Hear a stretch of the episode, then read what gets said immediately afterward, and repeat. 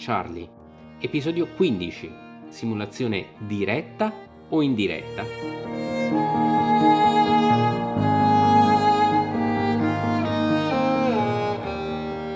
Ciao a tutti, benvenuti a questa nuova puntata, a questo nuovo episodio di Checkpoint Charlie, il podcast sul gioco, la storia e tutto il resto, voluto chiamarlo così. Bentrovati a tutti e bentrovati appunto a questa nuova puntata di Checkpoint Charlie che oltre a essere podcast sul gioco, la storia e tutto il resto, lo sapete bene, è anche un podcast che si mette molto sulla linea di confine dei vari generi, delle varie tipologie ludiche. E proprio di questo andremo a parlare in questa puntata dedicata ai diversi tipi di simulazione, partendo proprio da quelle che sono le categorie, la classificazione, eh, dei giochi che eh, spesso ci, ci, appassiona, ci fa dire di un titolo, ah ma questo gioco è un wargame, oppure questo è un Eurogame, oppure questo è un American, o è un German, o è questo, o è quest'altro. Eh, questo podcast, fra l'altro, nasce un po' da un dibattito, da una discussione che, come sempre, è proficua, è, eh, qualcosa di bello, di giusto, che aiuta tutti noi. E fra l'altro, alcune idee che voi sentirete adesso in questa puntata mi sono venute fuori partendo proprio da questa discussione, che è partita sul gruppo degli amici di Casus Belli, il gruppo Facebook sul board war game più seguito in Italia, in cui un utente a un certo punto aveva cominciato a parlare di Time of Crisis. Chi segue vlog lo conosce bene, vedrà che ci sono diverse puntate su Time of Crisis. Eh, parlando appunto di Time of Crisis, eh, però poi alcuni amici di Casus Belli sono intervenuti dicendo: Eh sì, bello, tanto carino Time of Crisis, però non è un wargame, non è una simulazione. Eh, in particolare, l'amico Maro Faina, eh, poi dopo eh, non solo è intervenuto in maniera molto competente e molto documentata, come sempre fa eh, vista la sua conoscenza e la sua esperienza, ma poi ha dedicato anche una prima parte del suo bellissimo podcast che io veramente se non lo conoscete, ma io credo che voi lo conosciate, comunque se non lo conoscete andate a, a sentirlo assolutamente, iscrivetevi, che è il Gianizzero Nero, che è un podcast veramente eccezionale, ottimo sul, eh, sul wargame, beh, dicevo, ha eh, dedicato la metà più o meno di una puntata proprio a questa discussione, dicendo perché certe tipologie di giochi, certi titoli, secondo lui, non, sono, non appartengono alla categoria del wargame, non appartengono alla categoria della simulazione, eh, appartengono ad altri tipi di, eh, ad altre categorie di giochi. Benissimo, l'ha fatto sulla base, ripeto, in maniera molto documentata, molto ragionata, sulla base delle sue conoscenze della sua esperienza, che è mm, assolutamente eh, molto rilevante. Io invece ovviamente sono, lo sapete, della posizione opposta, d'altronde non starete ascoltando un podcast Checkpoint Charlie che per definizione sta sulla linea di confine di diverse categorie di giochi, studia appunto queste linee di confine, questi territori un po' grigi, no? Di incontro e di confronto. E secondo me, personalmente, Time of Crisis non solo è un wargame, non solo è una simulazione, ma è accidenti, è un bel wargame, è una bella simulazione riesce in alcuni punti in cui simulazioni che hanno sistemi più tradizionali non riescono a rappresentare, riesce a rappresentare alcuni aspetti storici in maniera particolarmente elegante e particolarmente efficace che altri giochi più tradizionali non riescono eh, a eh, rappresentare. E allora ho voluto fare anche questo, questo episodio di Checkpoint Charlie partendo dalla mia conoscenza, dalla mia esperienza che oggettivamente anch'io, ragazzi, è della metà degli anni 80 che eh, combatto con esagoni, CRT e quant'altro e continuo ancora e mi ci diverto tantissimo, anch'io sono cresciuto a pane esagoni, anch'io ho un'esperienza pluridecennale, ho un po' di conoscenze, quindi volevo un po' metterle al vostro servizio perché voi possiate farvi un po' un'idea di questo dibattito che c'è, perché effettivamente è un dibattito che c'è nella community dei wargame, l'abbiamo visto anche in occasione degli ultimi Charles S. Roberts Awards, che hanno premiato anche alcuni titoli che sono dei titoli ibridi addirittura, cioè ibridati con forme di Eurogame, eh, e che quindi si allontanano da quello che viene percepito come il wargame tradizionale. Allora, tutta questa roba è o non è una simulazione? Beh, allora, adesso vorrei dire anche la mia, così sentite un po' anche varie, avete anche varie posizioni tra cui insomma, scegliere, scegliere, trovare la vostra, perché ripeto, queste discussioni sono bellissime, sono molto proficue, sono fertili di nuovi spunti, eh, anche per noi che abbiamo le nostre conoscenze, le nostre esperienze e anche per voi così. Eh, sapendo le varie opinioni potete formarvi una vostra opinione personale. Questa è la cosa be- bella, la diversità nell'ambito, anche nell'ambito di un hobby comunque specialistico come quello del gioco di simulazione storica. Allora, anche io vorrei dire la mia, cominciamo a dire la mia. Allora, innanzitutto, la famosa domanda che spesso ci si fa di fronte a un titolo, ma questo gioco è o non è un wargame? Secondo me è un po' mal posta e andrebbe riformulata in un altro senso. Andrebbe riformulata come questo gioco che ha come tema, come concetto, come oggetto un'azione bellica, che quindi per definizione è un wargame, perché un gioco sulla guerra, un gioco di guerra, eh, è un wargame questo gioco. Allora, questo gioco è o non è una simulazione? E se è una simulazione, che tipo di simulazione è? Perché vedete, qui c'è già quello che secondo me è un po' il primo equivoco, che wargame e simulazione sono sinonimi, ma manco per niente. Io lo dico sempre, a qualcuno fa arrabbiare, mi spiace, ma continuerò a dirlo, Risico è un wargame. È un wargame astratto, di simulativo a pochissimo, alcune cose geografiche più o meno, però è un wargame, non è un wargame simulativo. Eccoci qua, già, vedete, la, la, domanda diventa posta in una maniera un po' diversa.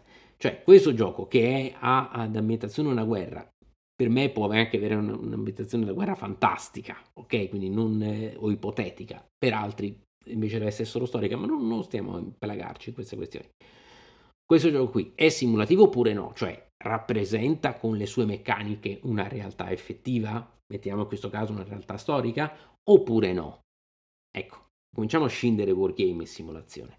E quando noi andiamo a dire sì, comunque rappresenta in qualche maniera un, una realtà di riferimento, che tipo di simulazione è?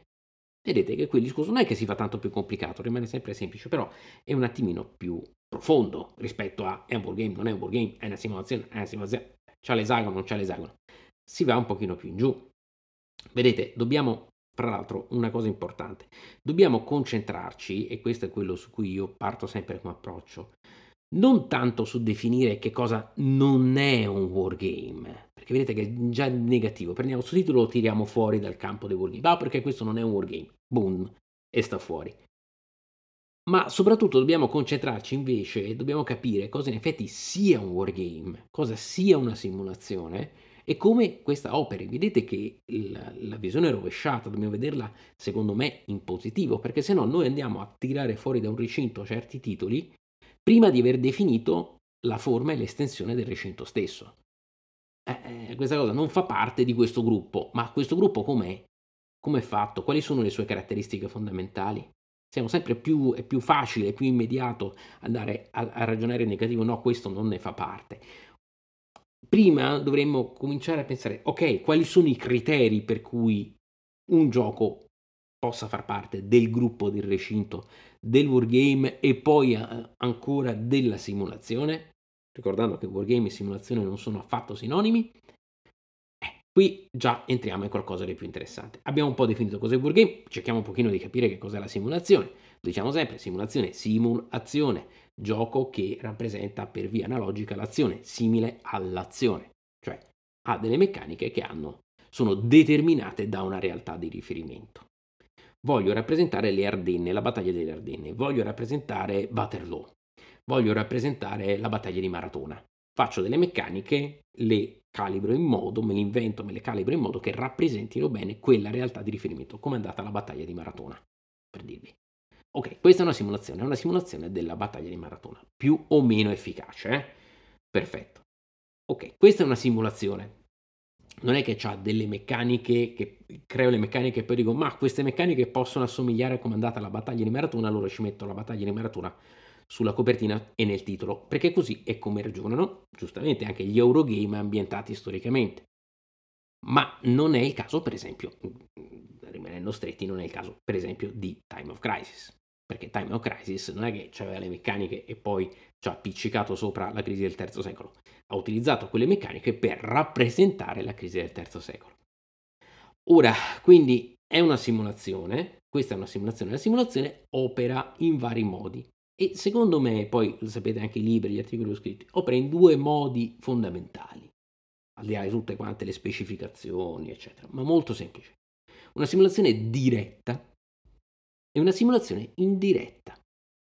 Qual è la, mm, la differenza? La, la simulazione diretta opera sui singoli fatti specifici, rappresenta il fatto specifico. Nell'esagono 1350 c'era la ventunesima divisione di fanteria.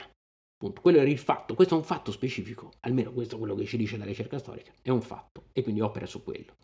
E mettendo la ventunesima divisione di fanteria nell'esagono 1350 rappresenta la realtà storica, fatto diretto immediato. Ok?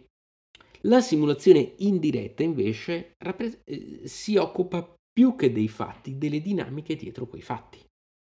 Che cosa ha portato la ventunesima divisione a essere in quell'esagono, in quell'area? Che cosa ha portato ad, ad armarla, equipaggiarla in quella maniera, ad avere quegli obiettivi nello scenario? Andiamo un pochino a lavorare prima che sul fatto specifico, sulla din- dinamica che ha causato il fatto. Vedete che è indiretta la cosa perché eh, il fatto che noi abbiamo da ricerca storica ci dice che la ventunesima divisione era in quel punto e questa è la simulazione diretta e ce lo piazza in quel punto, mentre invece la simulazione indiretta ci, ci porta a che cosa ha portato. Andiamo a rappresentare che cosa ha portato la divisione in quell'esagono lì. Eh, capite che l'ottica è un pochino sfalsata. È un approccio ad una rappresentazione storica che anche qui possiamo fare un'altra distinzione, un approccio da un lato quantitativo, cioè sul dettaglio storico, la quantità di dettaglio, quanta roba devo simulare. Eh, devo simulare il fatto che c'era una, un'unità che si chiamava ventunesima divisione che aveva queste caratteristiche specifiche, che aveva queste necessità logistiche, queste modalità di muoversi, queste modalità di, di, di, di ricevere i comandi, eccetera, quindi una quantità di dettaglio, da un lato, e da un lato un approccio qualitativo. Che cosa devo simulare? Devo simulare il fatto che questa unità si chiamava ventunesima divisione? È così importante? Sì, è bello, lo posso mettere sulla pedina, ma di per sé è così importante? Ad un livello alto storico di gestione del comando è importante che questa si muova di quattro esagoni anziché cinque?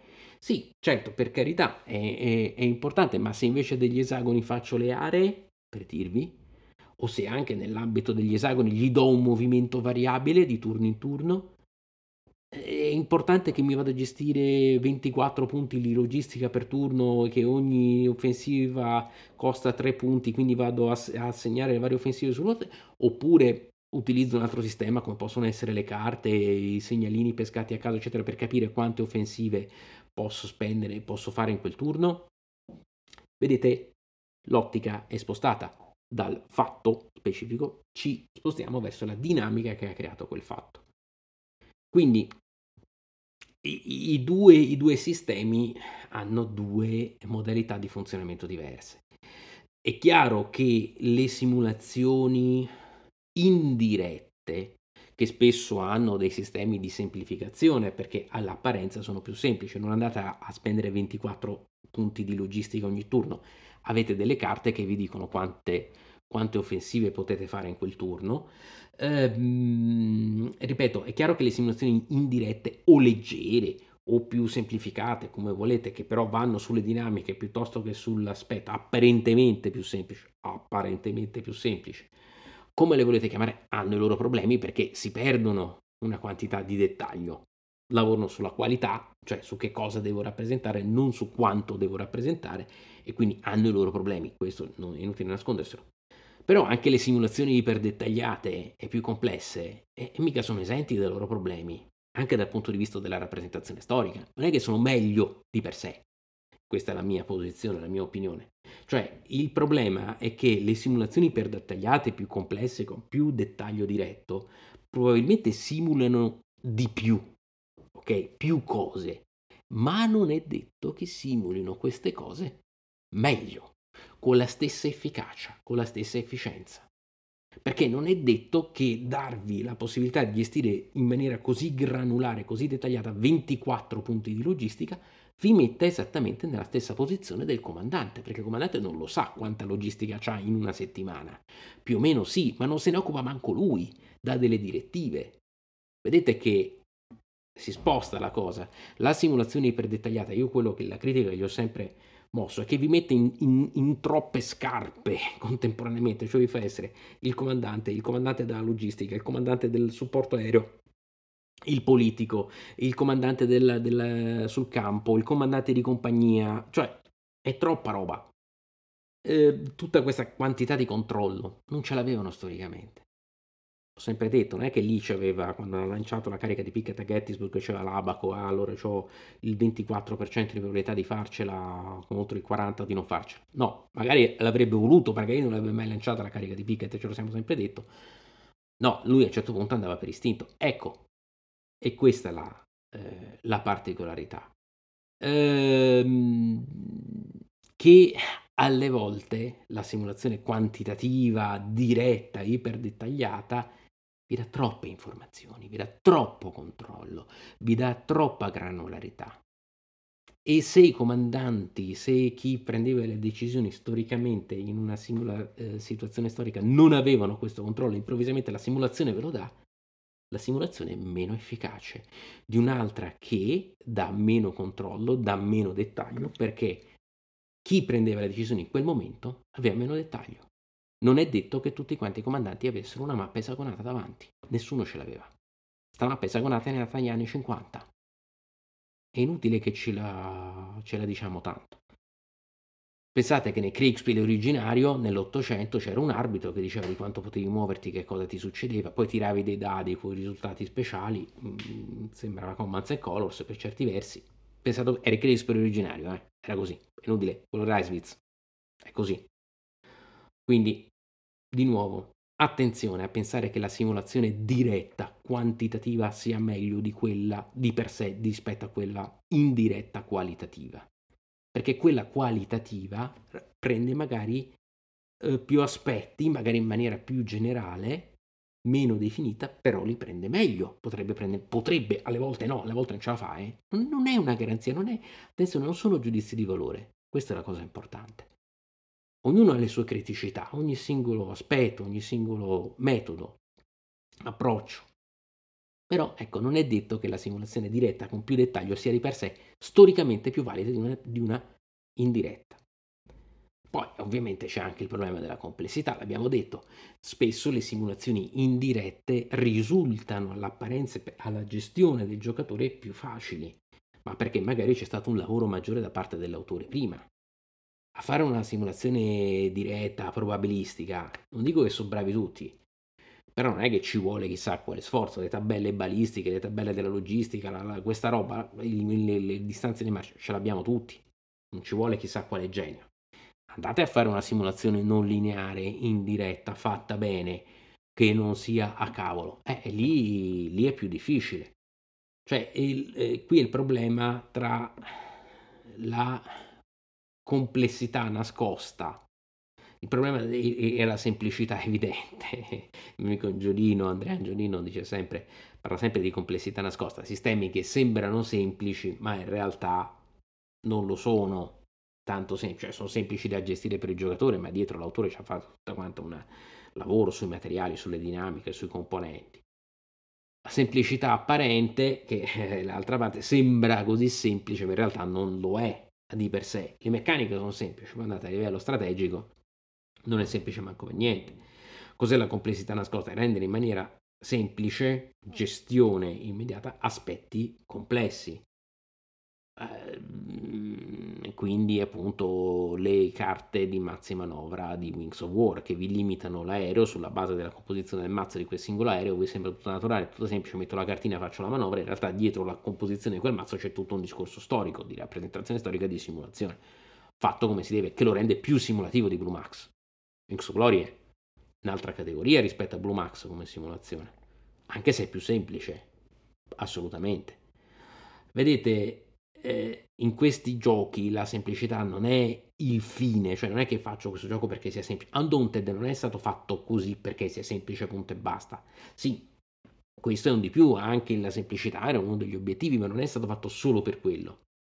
La semplicità è un mezzo per rendere gestibili, facilmente gestibili, dinamiche storiche più complicate.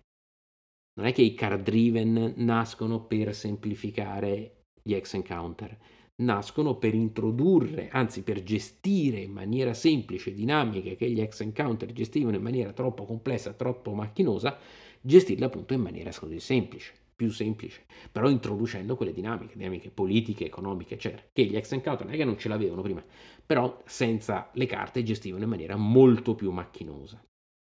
Qui io poi, parlando di card driven, lo sapete, è una mia passione. Poi qualcuno mi dice, ah ma è inutile che tiri fuori von Clausewitz. No, lo tiro fuori e come? Perché von Clausewitz, nel suo eh, della guerra, ci dice, guardate che la guerra è mica una partita a scacchi, la cosa che gli assomiglia di più è un gioco di carte. Mm, è inutile che ci, cioè, c'hai una mano buona o una meno buona, comunque se in quel momento te la devi gestire com'è. E questa è la guerra. Eh, la, le carte vi danno una marea di combinazioni di strade possibili. Sta a voi cercare di capire, come nel poker, come nel ramino, come nella scala 40, quale colore è più facile che mi venga per il tris ehm, o per quest'altra combinazione. Eh, questa è, anche questa è la guerra. Qui è molto semplice, non c'è niente di complicato. Non è che dici, ah, ma allora citi von Clausewitz e la fai complicata. No, la faccio semplicissima. Però uscito von Clausewitz, perché von Clausewitz è quello che se voi pensate che la guerra è una robina fatta ad esagoni e CRT e a rapporti di forza, e allora tiro il dado e ho la, la, la, la variante, la funzione matematica e la posizione precisa, no. Sappiate che c'è un'altra persona, lo dico sempre, che dice col cavolo che se voi vedete una unità su di un singolo esagono, su di una mappa, non, quell'unità sta in quella singola mappa in quel momento, questa persona è Kevin Zucker, l'autore della Library of Napoleonic Battles, che c'è scritto un articolo sulla rivista appunto dell'Operation Studies Group, della sua eh, working design, della sua, della sua casa editrice, dicendo ma col cavolo se voi vedete quell'unità napoleonica in quel punto sulla mappa, ma non pensate assolutamente che stia lì in quel momento, è solo una rappresentazione di massima. Eh, vedete che qua insomma, abbiamo un'altra idea di dettaglio, eh. Eh, eh, vedete che eh, diventa un pochino meno chiaro, oh, e la library Napoleonic Battles, X Encounter, CRT e quant'altro, ma ma anche chi ha fatto l'esagono, chi ha fatto la CRT è il primo a dirvelo che ci sono diversi modi di rappresentare la realtà, che la rappresentazione della realtà non può essere precisa, che se provi, più provi a farla precisa, più sbagli. Eh, perché ci sono tutta una serie di approssimazioni. Di nuovo, altro grande autore, Philip Sabin, con il suo Keep It Simple Stupid, il Kiss, no? E dice, ma i giochi più semplici alla fine sono quelli che rendono meglio la realtà storica, sia perché introducono meno distorsioni, sia perché ti permettono di comprendere meglio la realtà storica. Sei basa- stai pensando economia cognitiva, non stai pensando troppo alle regole, stai pensando a quello che succede sul campo. Eh, eh, di nuovo, e ne vedete, vedete, che ne abbiamo di autori anche appartenenti alla scuola classica del Wargame che dicono, oh, oh, piano, sta cosa della complessità, del dettaglio immediato, della simulazione diretta, di buttarci dentro tutti questi dettagli piano, con calma. Cerchiamo di evitare un sovraccarico cognitivo che poi dopo va a ledere anche il valore simulativo, perché più roba simuliamo, più eh, introduciamo distorsioni. Paradosso di Essig, se voi mettete 10 tiri per spe- capire se un cannone buca una corazza di un carro, 10 tiri diversi con 10 procedure diverse, di in Essig, Multimate Publishing, non proprio un ibrido Euro Wargame, eh, voi introducete più distorsioni perché ogni singolo tiro di dado è una distorsione. Se voi invece avete un'idea di massima sulla percentuale e usate un solo tiro di dado, avete introdotto meno distorsioni e il sistema è più valido dal punto di vista statistico e simulativo. Vedete? Tutti autori classici. Qui c'è un po' un legame con le differenze di due scuole di design, soprattutto nel wargame, ma non solo nel wargame, nella simulazione in generale, il design for detail e il design for effect. Molto semplicemente, design for detail, introduco dettaglio, dettaglio, dettaglio, dettaglio, perché penso che introducendo dettaglio, dettaglio, dettaglio introduco più storia. Il design for effect è eh, faccio una meccanica di modo che la, l'effetto finale sia rispondente alla realtà storica. Se ci metto più o meno dettaglio, sì, è interessante o non interessante, ma quello che mi interessa è il risultato finale. Non mi importa. Il dettaglio, dettaglio, dettaglio, dettaglio, ci metto 10 tiri di dado. Uh, il design for effect ci metto un solo tiro di dado, ma che quell'unico tiro di dado abbia un peso maggiore e sia più calibrato storicamente. È chiaro che simulo meno roba, meno dettagli, meno aspetti di una vicenda, però forse li simulo meglio, o almeno ci provo, introducendo dettaglio, dettaglio, dettaglio e basta. Mm. Sì, ho l'idea, l'impressione di mettere più roba, però introduco anche più distorsioni. Di nuovo, sono validi tutti e due gli approcci, eh, però tutti e due hanno delle diverse criticità e delle diverse problematiche. Non è così, non è così semplice. Questi approcci di design, quindi vediamo da un lato un design più, eh, che va verso una rappresentazione, una resa più probabilistico lineare e la resa non lineare, quella io, di cui ho parlato tanto nel libro Il gioco di Anna.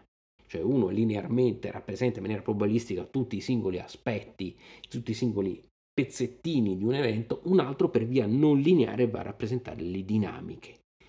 Vedete che sono due cose diverse ed è diverso anche il flusso di gioco, perché nel primo caso nei sistemi diretti, lineari, le informazioni sono esplicite, cioè voi ce l'avete lì davanti, cioè avete una tabella della logistica, una tabella del supporto aereo, una tabella del movimento, una tabella del tempo, eccetera, eccetera, boh, lì davanti. Dall'altra parte, nelle simulazioni indirette non lineari avete più una, un'attenzione più sull'esperienza di gioco quindi sull'esperienza effettiva di quello che poteva provare un comandante. L'abbiamo detto prima con lì, uno c'ha l'abaco, uno è lì con l'abaco che ok andiamo avanti perché abbiamo il 24% con, con Pickett perché abbiamo il 24% di possibilità di successo, l'altro è vedo lì i nordisti, mm, gli abbiamo svuotato il centro, attacchiamo al centro. Ecco, questo è, secondo me lì era più vicino alla seconda posizione che alla prima, che spiega la follia della carriera di Pickett ma eh, spiega anche perché un wargame deve rappresentare anche una certa follia, nel, anche dei certi errori nell'ambito della gestione bellica. È che le strategie erano sempre fatte a puntino, precise. Uno, la, la simulazione diretta ha un flusso in uscita delle informazioni che dal gioco, le informazioni dal gioco vanno ai giocatori, dall'altro è un flusso in entrata, cioè l'idea è il giocatore che agisce sul gioco. Nel primo caso il dato vi viene incontro tramite tutte queste tabelle, tutti questi dettagli. Nel secondo caso siete voi che imponete una certa visione di gioco anche al di là di quelli che sono gli equilibri matematici del gioco che a voi non sono noti perché sono più eh, nebulosi, ma perché probabilmente più nebulosa è la realtà. Caso specifico, vedete, facciamola semplice, perché sennò poi mi dicono che sono troppo complicato. Eh, le unità non identificate che è una grande cosa. Ah, se c'è un cubetto di legno, non c'è il nome dell'unità, allora non è un gioco storico. Se c'è un'unità generica, anche non solo il cubetto di legno. Per esempio, Fire in the Lake, coin, no, non è un wargame perché ho un cubetto che mi rappresenta in generale una truppa americana, una truppa sud-vietnamita e non mi dice che reggimento, che compagnia era in quel momento. Allora non è storico. O Verdun, Verdun 1916, stile inferno, no? C'hai, c'hai le stelline di legno, non c'ha questo reggimento, questa brigata, questo battaglione, eccetera. Questo fatto delle, per esempio, questo fatto delle unità che non sono identificate, io l'ho detto sempre, non è una sciatteria. E eh no. È la rappresentazione del fatto che a un certo livello di comando, se voi siete i comandanti, se voi siete i generali, siete Westmoreland o Mongin o Petain, eccetera, eh, o Falkenhayn, eccetera, non del numero dell'unità, non vi importa. Non vi importa chi c'è lì. Vi importa sapere più o meno quali sono le sue capacità tattiche, ma non ce l'avete quantificata al singolo punto forza. Avete, non ce l'avete la CRT. E a un certo livello di comando certe differenze non le senti più. Mm, sai che c'hai 5.000 uomini in quel punto, 10.000 in quest'altro, eh, 200 cannoni in quest'altro ancora sai che più o meno hanno una certa capacità e certe caratteristiche e le utilizzi in quella maniera. Può perfino essere un messaggio storico, se non addirittura politico. Bellissimo in Fire the Lake che tu muovi ste pedine, questa mappa tu te ne stai a Washington, lontano, o ad Hanoi, lontano, no? E muovi tutte queste persone, le utilizzi, ma non sai manco chi sono, non ti interessa. È anche un messaggio un po' politico questa cosa, eh? Quindi attenzione, e, però questo messaggio e probabilmente questa impostazione probabilmente è più storica, Perché Petene dice, aspetta, cos'è il 37esimo, il 38esimo, il 39esimo reggimento di fanteria? Allora, perché il 39esimo c'ha 100 uomini in più, il 38esimo ce n'ha 200 in meno. Non gliene importava niente. Erano cubetti di legno su di una mappa. Così ragiona un comandante in capo. È inutile, perché, perché deve ragionare così, se no se si perde nel micro dettaglio, nel micromanagement, ha finito. Perché? Perché la simulazione diretta, di nuovo, iper dettagliata, vi mette in troppe scarpe, in troppi vestiti contemporaneamente, vi fa cambiare troppi cappelli durante la simulazione. La simulazione diretta vi mette in meno ruoli, di solito quelli più elevati nella, nella, nella catena di comando. Alle volte no, eh? Comunque di solito così. Eh, eh. Quindi, come vedete, l'approccio è completamente diverso. Da un lato, l'importante è che tu abbia tutte le informazioni possibili, quante più informazioni possibili. Dall'altro è l'importante è che tu sia nel ruolo, eh, ti senta più nel ruolo del soggetto storico in cui ti ci voglio identificare e che quindi tu abbia un'esperienza più simile a quel soggetto storico. Giusto, sbagliato, entrambi approcciano le loro criticità. L'approccio indiretto può prendere delle cantonate meravigliose, cioè proprio completamente fuori, fuori di senso, terrificanti, devastanti, perché eh, appunto sbaglia nella visione di una cosa storica. Dall'altra parte l'approccio iper dettagliato, iper complesso può esagerare, appunto abbiamo detto, può in, in, mettere un sacco di istruzioni, poi non è anche detto che certi eventi, il problema abbiamo, lo si sa del wargame antico, non è detto anche che eh, certe fonti storiche, certe nozioni storiche siano effettivamente così, eh, così precise. Mettere un'unità in un certo esagono di un gioco iper dettagliato su maratona come il Great Battles of History su, sulle battaglie di Alessandro può cambiare tutta la battaglia eh, però tu c'hai tutti gli esagoni, gli esagonini lo devi mettere esattamente in quel punto lì, però magari è sbagliato, perché storicamente in buona fede è sbagliato. Mentre invece utilizzare un gioco più ampio, mm, più indiretto, hai un'area, quindi alla fine è un approccio che non è che ti cambia tanto se era in, un, in, in, una collina piuttosto che in un'altra. Si può un pochino più sfumare, però la rappresentazione storica rimane valida perché il sistema opera su altri livelli. Vedete? Queste sono le criticità. Però questi altri livelli di una, una simulazione indiretta, leggera, quello che volete, potrebbero essere completamente sbagliati e andare completamente via, avere un risultato completamente distorto. Anche questo, insomma, sono tutte cose un po' da, eh, da valutare. Allora, adesso tutta questa bella teoria, però io vorrei scendere di nuovo nella semplicità, fare qualche caso concreto di eh, singoli temi storici, argomenti storici e come sono stati trattati da una simulazione diretta e da una simulazione indiretta. Ok? E vedere un pochino le differenze, ma, ma molto semplicemente, proprio delle citazioni, degli spot, poi, poi voi ne troverete sicuramente altri. Per esempio l'antichità, abbiamo parlato dell'antichità, impero romano. Da un lato abbiamo un gioco come Imperium Romanum di, Al- di Alnofi, che è un monumento assoluto, un classicone, dall'altro abbiamo Time of Crisis, ok? Proprio partiamo da queste due, proprio da, da Time of Crisis da cui avevamo cominciato. Eh, eh, Time of eh, Imperium Romanum è perfetto nel rappresentarvi tutte quante lo spostamento delle truppe, l'evoluzione dell'impero, tutte le problematiche, eccetera, su di una mappa con una serie di track di, di, varie, di varie meccaniche, di punti, eccetera. Time of Crisis vi dice che vi rappresenta, vi mette nella, nei panni di un, in, di un wannabe imperatore, di, un, di uno che vuole diventare imperatore, che si crea la propria base di potere una carta alla volta con il deck building. E queste carte sono calibrate sulla realtà del terzo secolo. Col cavolo che lo posso prendere da un'ambientazione e spostarlo in un altro. Time of Crisis. Non funziona perché eh, quel, quelle carte sono, quei mazzi sono fatti, quelle meccaniche sono fatti sulla base dell'impero romano del III secolo, il gran macello che era l'impero romano del III secolo. Ehm, soprattutto poi si usate anche l'espansione di Giovarion e Rasta che introduce carte ulteriormente e meccaniche ancora più specializzate. Questa è la differenza tra i due. Imperium Romanum rappresentazione diretta e immediata di tutti quanti i singoli aspetti dell'impero romano, dall'altra parte è Time of Crisis, questa esperienza di creare una propria base di potere e di gestirla di modo di trovare il momento giusto in cui fare l'assalto a trono imperiale oppure fare uno, uno sta, un impero a parte. Uh, ancora, altro caso, andiamo nel mare. Mm? Wooden Ships and Iron Man da una parte e Sales of Glory. Io ho parlato di Wings of Glory prima, parliamo di Sales of Glory. Wooden Ships and Iron Man è considerato giustamente un classico assoluto riferimento per il wargame navale della cosiddetta Age of Sail, dell'età della vela, dei velieri, ma Sales of Glory a livello simulativo gli è superiore, e manco di poco. Perché? Andate a vedere come viene gestito il vento. In, sei, in Wooden Ships and Iron Man il vento va a scatti di 60 gradi sull'esagono. Quindi la nave o controvento o sottovento o favore, cioè proprio ta, ta, ta, ha degli stadi discreti molto precisi e le navi hanno, a parte qualche caso, tutte quante scattano nella stessa maniera. Poi influisce in maniera diversa, però lo scatto del vento è uguale.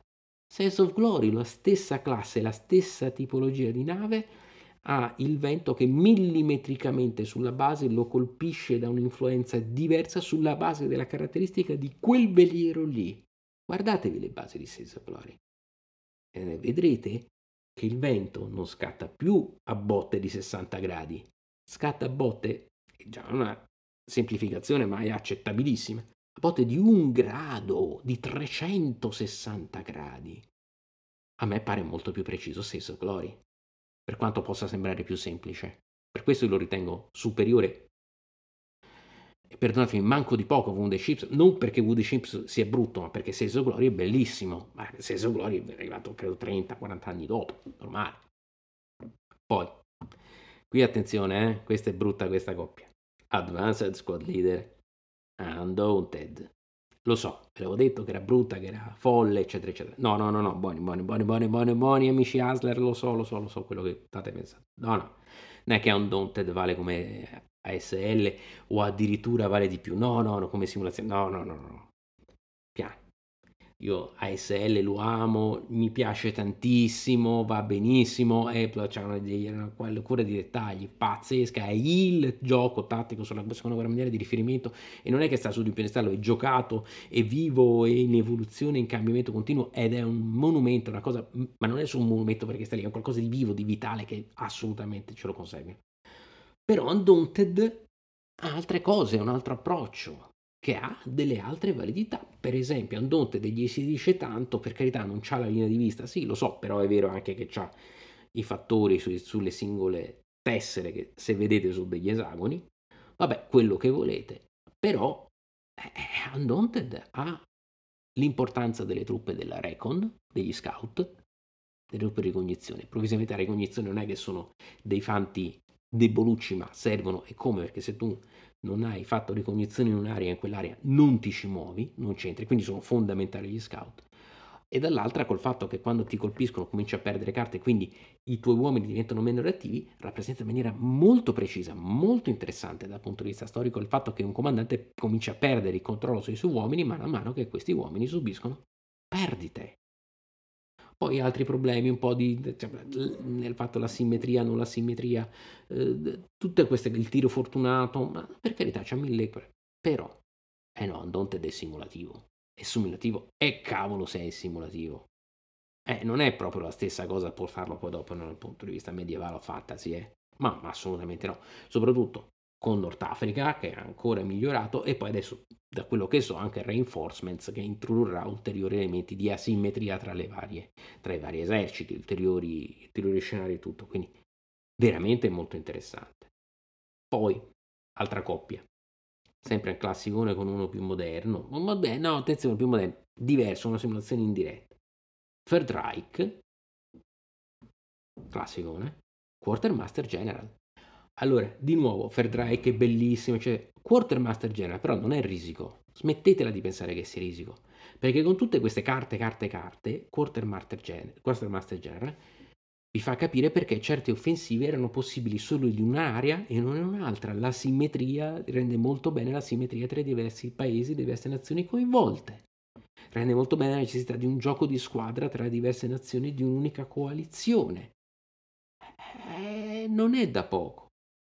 Poi, l'altro che io personalmente gli sono molto legato. Panzer della GMT, erede di 88 della Yakin e di altri, e Tank Duel. Allora, qui mi spiace, qui è un punto di totale disaccordo tra me e Mauro, Perché lui dice, ma Tank Duel non c'ha la mappa, c'ha solo le carte, quindi non è una simulazione. Io amo Panzer, perché ci tengo molto, perché Panzer per me è la migliore simulazione di mezzi corazzati attualmente presente sul, nel settore wargamistico. Ma ad un certo livello, con un certo approccio. Tank Duel è la migliore simulazione di mezzi corazzati presenti sul mercato che vi piazza dentro il singolo carro armato.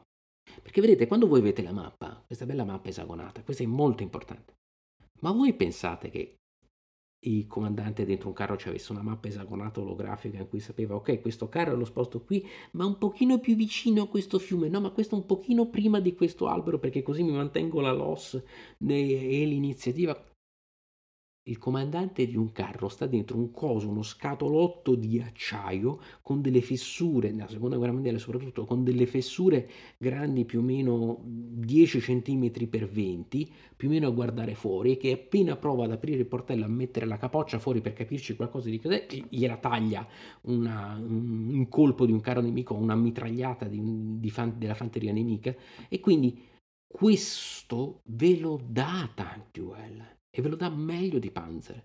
Perché andatevi a leggere le memorie di chi stava dentro questi carri. Sapete come si comandava un carro? Avanza di 400 metri e fermati lì, eh, lì sul limitare del boschetto. Ah, che è successo? Ah, no, aspetta, ho, ho, ho, ho beccato questo pezzo fangoso, questo pezzo fangoso. Ah, ci siamo impigliati. Eh, mettiti di fianco su quel carro nemico. Quale carro nemico? No, quest'altro. È così che funziona un carro armato la guerra corazzata se la vedete al livello di quel singolo carro. E quindi le carte sono un ottimo sistema, esattamente come era Upfront per un ottimo sistema per gestire con le, car- con le carte gli scontri di fanteria della seconda guerra mondiale. Sono, le carte sono un ottimo sistema e sono un sistema migliore anche rispetto agli esagoni. Panzer è ottimo per darvi una prospettiva diversa, più sollevata di un comandante più alto in grado, ma il controllo è eccessivo per il singolo carro l'esperienza di stare dentro il singolo carro ve la dà Tank Duel. E sapete perché Tank Duel ha la stessa identica valenza simulativa di base rispetto a Panzer? Perché utilizza le stesse tabelle balistiche, le stesse tabelle balistiche, hanno stessi, le stesse variazioni tra i, tra i cannoni, i modelli, le corazzature, eccetera. Andate a guardarvele, le hanno prese da lì. Tank Duel è Panzer con le carte, Panzer buttato dentro i, i due o tre carri. È la stessa identica cosa. E quindi è una simulazione almeno pari come valori. È un wargame almeno pari rispetto a Panzer. E mi dispiace, su questo un po' mi ci prendo perché amo tantissimo Panzer e amo tantissimo Tank Duel e dire che Tank Duel non è un wargame per me è come dire che Panzer non è un wargame per me è la stessa cosa e questo francamente faccio un po' fatica ad accettarlo, visto che la base dei due è diversa, solo prendono due strade differenti. Poi, altro caso, ne abbiamo parlato sul blog, Atlantic Chase. Qualsiasi wargame navale con gli esagoni, eccetera, precisino, eccetera, ed Atlantic Chase. Atlantic Chase si basa, che fra l'altro c'ha pure gli esagoni, si basa sul fatto che eh, voi non sapete non solo dove è il nemico, ma nella seconda guerra mondiale sapete manco più o meno dove stanno le vostre stesse unità.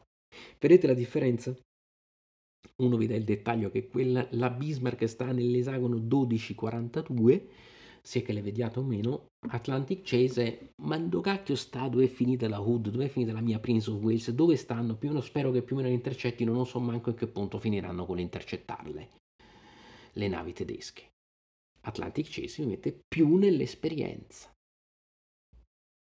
E non è un par- gioco particolarmente semplice, non è particolarmente complesso, anche se sembra di 80 pagine di regole, no, sono spiegate molto bene, sono fatte molto bene. È un gioco anche relativamente agevole, ma non è un, da giocare, ma non è un, un giochino semplice. Non mi venite a dire che Atlantic Chase non gioca- allora non è un wargame? Atlantic Chase? Stiamo scherzando? Infine, ultimissimo, ultimissimo, andiamo nella fantascienza perché scusate, lasciatemelo dire non è che un wargame è wargame, un gioco è un wargame solo se è un wargame storico, una simulazione solo se è storica, no, c'è tutto un ambito, un filone di simulazione fantastica, fantascientifica, meraviglioso che non mi voglio perdere e che non voglio evitare di definire wargame, per esempio, un caso, Battletech.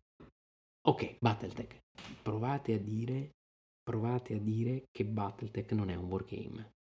Io credo che veramente rischiate qualcosa di fronte a dei fan di questo gioco che sta con noi da 40 anni, la fase e tutto il resto. Veramente, eh, veramente eccezionale. Beh, Battletech, anche Battletech ha due eh, manuali differenti, che è il cosiddetto Classic Battletech, che è quello con gli esagoni, Mac con Mac, la, la, l'arma, la corazzatura, l, l, il singolo dettaglio del singolo, del singolo Mac e adesso da qualche anno c'è anche il regolamento Alpha Strike che è un pochino più eh, astratto e, e eh, tra virgolette semplificato, poi se andate a giocarlo in maniera seria non è semplificato manco per niente.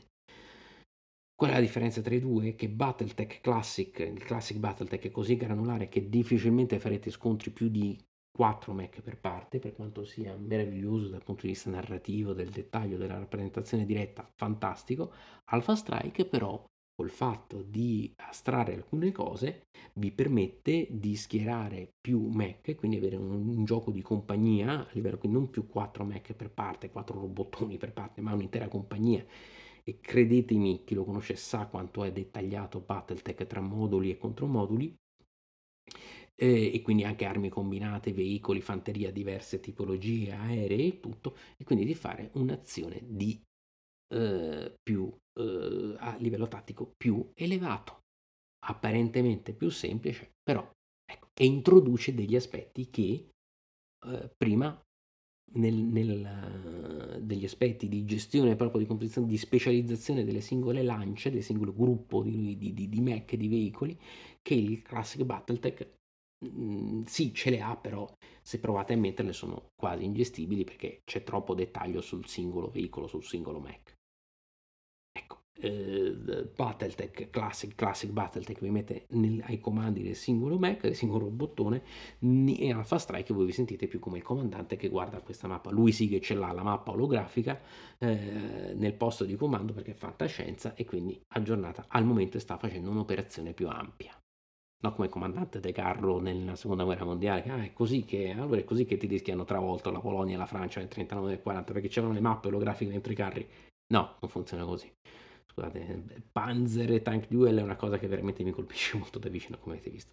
Vabbè, quindi io vi ho fatto un po' di esempi, adesso andiamo a chiudere senza farla troppo, troppo lunga. Allora, in conclusione, tutte queste che vi ho detto non è che sono giudizi di valore, ah è meglio Sense of Glory rispetto a Voodoo Chips o Romano, ho detto che mane, è meglio Andonte rispetto a SL, per carità. Non sono neanche equivalenze, ho detto neanche che è la stessa roba, no, sono cose diverse, ma sono approcci diversi, con risultati diversi, ma che hanno una radice comune, cioè il gioco di simulazione. È esattamente questo il motivo per cui vale la pena giocare titoli appartenenti a tutti questi gruppi e sì considerarli entrambi dei wargame, sì considerarli tutti delle simulazioni, anche se di tipologie con approcci diversi. Perché ci danno risultati diversi, ci danno rese e rappresentazioni diverse. E questo è fondamentale. È la ricchezza no, del wargame, della simulazione. Se giocassimo solo una singola cosa, una singola... Non solo che noia, ma avremmo solo una singola visione, iper specialistica. Cioè, quello che fanno sia la simulazione diretta che la simulazione indiretta è arrivare entrambe allo stesso identico obiettivo, cioè la rappresentazione di una realtà, storica o meno, pur se con strade e metodi diversi.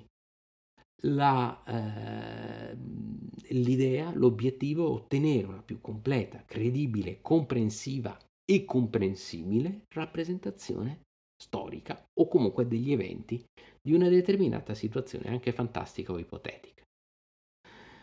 Quindi questo è importante perché se noi capiamo che l'obiettivo è lo stesso, eh, allora noi capiamo anche che eh, anche dire ma giocare ad un certo titolo piuttosto che ad un altro non, in realtà non mi porta all'approfondimento storico. Se gioco a Time of Crisis forse in fondo dell'approfondimento storico non me ne importa più di tanto. No, questo secondo me è molto sbagliato. O meglio, secondo, mm, sbagliato, non è vero, non è corretto. Non è che se io gioco a Time of Crisis mi importa meno della storia. Eh, certo che anche Time of Crisis mi porta all'approfondimento storico, in maniera diversa, con approcci diversi. È una roba in più, non è una roba in meno. Perché vedete, mm, è un approccio differente alla rappresentazione, anche al racconto storico. Uno è una cosa importante, la storia, anche la storia militare nello specifico, non è fatta solo di ordini di battaglia, è fatta anche di ordini di battaglia, è fatta di analisi delle variabili, delle tendenze politiche, delle tendenze economiche, del scontro culturale, delle religioni, di tanti altri aspetti, anche aspetti non cinetici, cioè non legati al singolo movimento del singolo reggimento sul singolo campo di battaglia. Certo c'è l'ordine di battaglia, quello è fondamentale, però non è solo quello, perché quello è un mezzo, sapere l'ordine di battaglia è un mezzo per farti capire qual è l'equilibrio storico, la dinamica storica che si verifica in un certo momento. Eh, vedete, se a, a, a, adottiamo questa visione più ampia, che attenzione, attenzione, non è questo è meglio, questo è peggio, e che sono validi entrambi, allora capite che cambiamo l'aspetto, cioè passiamo da un discorso di tolleranza, sì, se volete potete giocare pure questi, se volete sì esistono anche queste simulazioni, poi questi giochi, poi non chiamateli simulazioni, beh, dalla tolleranza passiamo ad una coesistenza, cioè anche queste sono simulazioni, ad un'integrazione reciproca. Queste sono simulazioni di tipo diverso che appunto ci danno visioni diverse dello stesso evento. Giocandole entrambe, utilizzandole entrambe, abbiamo una visione più ampia dello stesso evento. Perché per piacere, poi un'altra cosa, poi veramente in chiusura, smettiamola di contrapporre tradizione e innovazione. Perché molto spesso in questo discorso c'è anche il problema dell'ibridazione, perché molto spesso queste simulazioni indirette prendono aspetti meccaniche da Eurogame, allora se introduciamo questi aspetti da Eurogame, il Wargame perde la sua caratteristica, la sua identità, non è più quello. No, è più Wargame, è più simulazione. L'innovazione e la tradizione, questa è una cosa che mi è capitata da dirla per, per, altri versi su Facebook ultimamente, ma l'innovazione e la tradizione non sono due termini contrasposti, non sono uno contro l'altro, non sono neanche interdipendenti tra di loro. Eh, l'innovazione dipende dalla tradizione, la tradizione è l'innovazione. È l'innovazione che si è fatta tradizione? No, no, no, no, no, no, no, no. Sono la stessa identica cosa tradizione e innovazione, solo che sono una cosa che viene vista in due momenti storici diversi. Se lo vediamo prima che si verifichi che abbia tutto quanto il suo e dispieghi tutto il suo effetto, è innovazione. Se lo vediamo dopo che ha dispiegato il suo effetto, è tradizione. Che cos'è tutta questa roba? È evoluzione perché il gioco di simulazione è sempre stato evolutivo, sempre stato innovativo, sempre stato sperimentale, fin dai tempi dell'Avalon Hill, delle Spiriai e di tutto, perché l'esagono è una delle forme di simulazione indiretta più belle, più efficaci, a maggiore complessità nascosta, più ibrida che esista. Questa eh, cosa di rappresentare il momento diagonale tagliando gli angoli del quadrato. Genio, genio puro esattamente come le carte, esattamente come il deck building, esattamente come il cheat pool, tutte queste belle cose qua. Esattamente come le ibridazioni con alcune meccaniche da Eurogame, che poi se andate a vedere queste meccaniche da Eurogame, ce lo siamo sempre detto, derivano a loro volta da meccaniche di wargame e di simulazioni precedenti. E alla fine è sempre un cerchio che si va a chiudere. Quindi, veramente per chiudere, forse è il caso di mantenere il tutto in maniera molto più semplice, molto più lineare, no? Smettere di spaccare i capelli in 16 parti di essere schiavi delle categorie piuttosto che utilizzare queste categorie come strumenti di comprensione. Godiamoci insieme i nostri wargame con le nostre ovvie e giustissime preferenze personali che rispettiamo assolutamente le nostre visioni, però lasciando che tutti seguino liberamente la propria strada senza dire questa è la strada vera, questa è la strada, gne, gne, sì, se vuoi, ma in realtà non è quella vera. No, lasciamo che tutti seguano le proprie strade dando a tutti la possibilità di scegliere chi preferirà un approccio, chi ne preferirà un altro. In assoluta libertà c'è spazio per tutti i tipi di wargame, tutti i tipi di simulazione, tutti possono convivere, non solo, eh, sarebbe il minimo, ma anche sostenersi tranquillamente a vicenda e anzi è bello poterli giocare entrambi.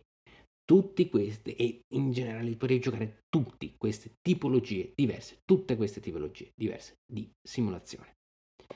Ecco, io vado a chiudere qui, scusatemi, sono un pochino, come sempre poi alla fine che mi vado a colorare, io ripeto, lo ris- rispetto assolutamente le opinioni di tutti, veramente che partono da conoscenze, esperienze e quant'altro, metto a disposizione le mie conoscenze, la mia esperienza che è pari a quella di, di altri che hanno posizioni e opinioni diverse perché voi possiate farvi una vostra posizione, possiate farvi una vostra opinione e prendere una vostra posizione. Questo è anche il senso un po' di Checkpoint Charlie e di tutto quanto il lavoro che facciamo anche insieme, dico sempre insieme, qua su vlog e su tutti quanti gli altri canali. Questo è quanto, quindi io, mh, tra l'altro, commentate, parliamone qui sotto nel, nella descrizione, perché poi questo podcast arriva anche su YouTube, eh, parliamone su Scipionet, eh, discutiamo il server Discord, eh, quello dei creatori di contenuti, dove trovate anche il contenuto di Mauro, quindi così potete confrontare direttamente, vedete quella bellezza di Scipionet, potete confrontare e dibatterlo insieme, contenuti anche diversi, ma insomma visioni varie di, di vari appassionati insieme liberamente in amicizia e in serenità. Eh, aspetto veramente le vostre opinioni e i vostri commenti. Come sempre, vi saluto, vi auguro buon divertimento, ci vediamo alla prossima puntata. Il nostro turno di guardia finisce qui. Ciao a tutti!